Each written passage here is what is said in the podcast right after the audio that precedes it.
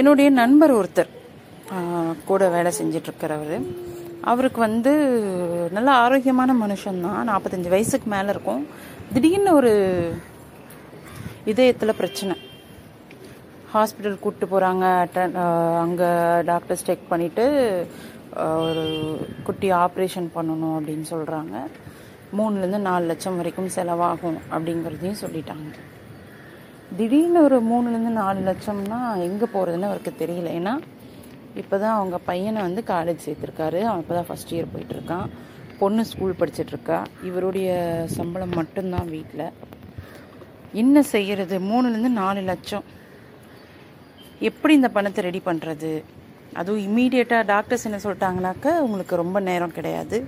எவ்வளோ சீக்கிரம் ஆப்ரேஷன் பண்ணணுமோ அவ்வளோ சீக்கிரம் பண்ணுறது தான் உங்களுக்கு நல்லது அப்படின்னு சொல்லிடுறாங்க. திடீர்னு இத்தனை லட்சங்களை திரட்டணும்னா என்ன பண்ணுவேன்னு தெரியாமல் ரொம்ப திக்கு முட்டா முக்காடிட்டு இருந்தார் அவர். ஆனால் இதுவே அவர் ஒரு மருத்துவ காப்பீடு போட்டிருந்தாருன்னு வைங்களேன். பணத்தை பற்றி கவலைப்பட்டிருக்க வேண்டிய அவசியமே கிடையாது. ஏன்னா இப்போ இருக்கக்கூடிய காலத்தில் மருத்துவ செலவுகள் வந்து திடீர் திடீர்னு வருது. யாருக்கு என்ன மாதிரியான உடல்நல பிரச்சனைகள் வருதுன்னு நம்மளால கணிக்கவே முடியல அப்படின்னு சொல்லலாம். அந்த மாதிரி இந்த இருக்க இப்போ இருக்கக்கூடிய இந்த காலகட்டத்தில் மருத்துவ காப்பீடுங்கிறது ஒவ்வொருத்தருக்குமே ரொம்ப ரொம்ப அடிப்படையான ஒரு விஷயம். பொதுவாக வந்து எனக்கு தெரிஞ்சவங்க நல்லா படித்து விவரமாக இருக்கவங்க கூட மருத்துவ காப்பீடு எடுக்கிறதுக்கு தயங்குவாங்க.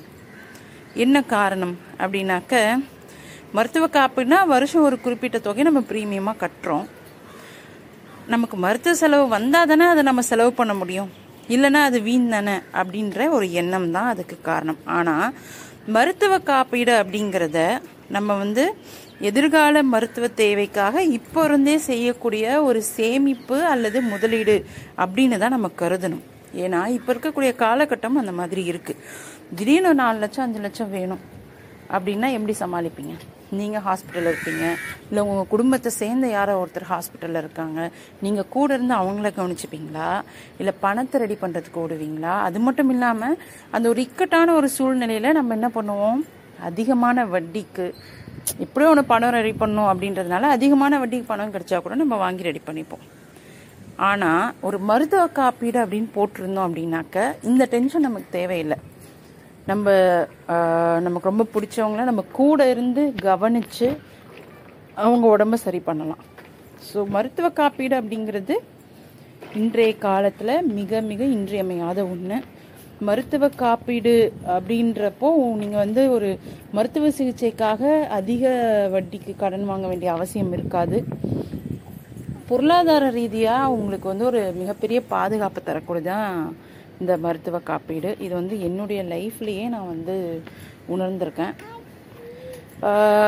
இப்போ இருக்கக்கூடிய இளம் தலைமுறையினர் குறி குறிப்பாக நீங்கள் இப்போ தான் வேலைக்கு போய் சேர்ந்துருக்கேன் அப்படின்னா கூட டிஸ்கஸ் பண்ணிவிட்டு வீட்டில் இருக்கவங்ககிட்ட பேசிவிட்டு அப்பா அம்மா கிட்ட தயவு செஞ்சு மருத்துவ காப்பீடு பண்ணிக்கோங்க.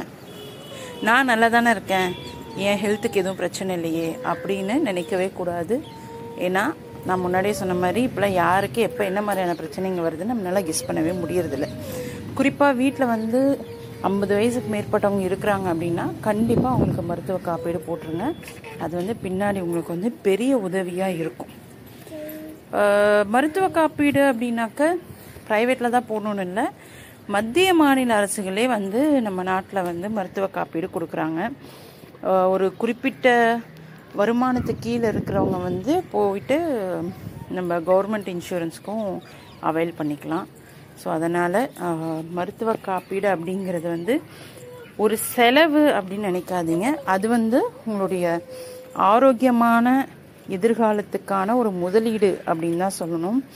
என்னுடைய பாட்காஸ்ட் வந்து ரெகுலராக ஒரு ரெண்டு மூணு பேர் ரெகுலராக கேட்டு வரீங்க. அது ரொம்ப ஹாப்பியாக இருக்கு எனக்கு.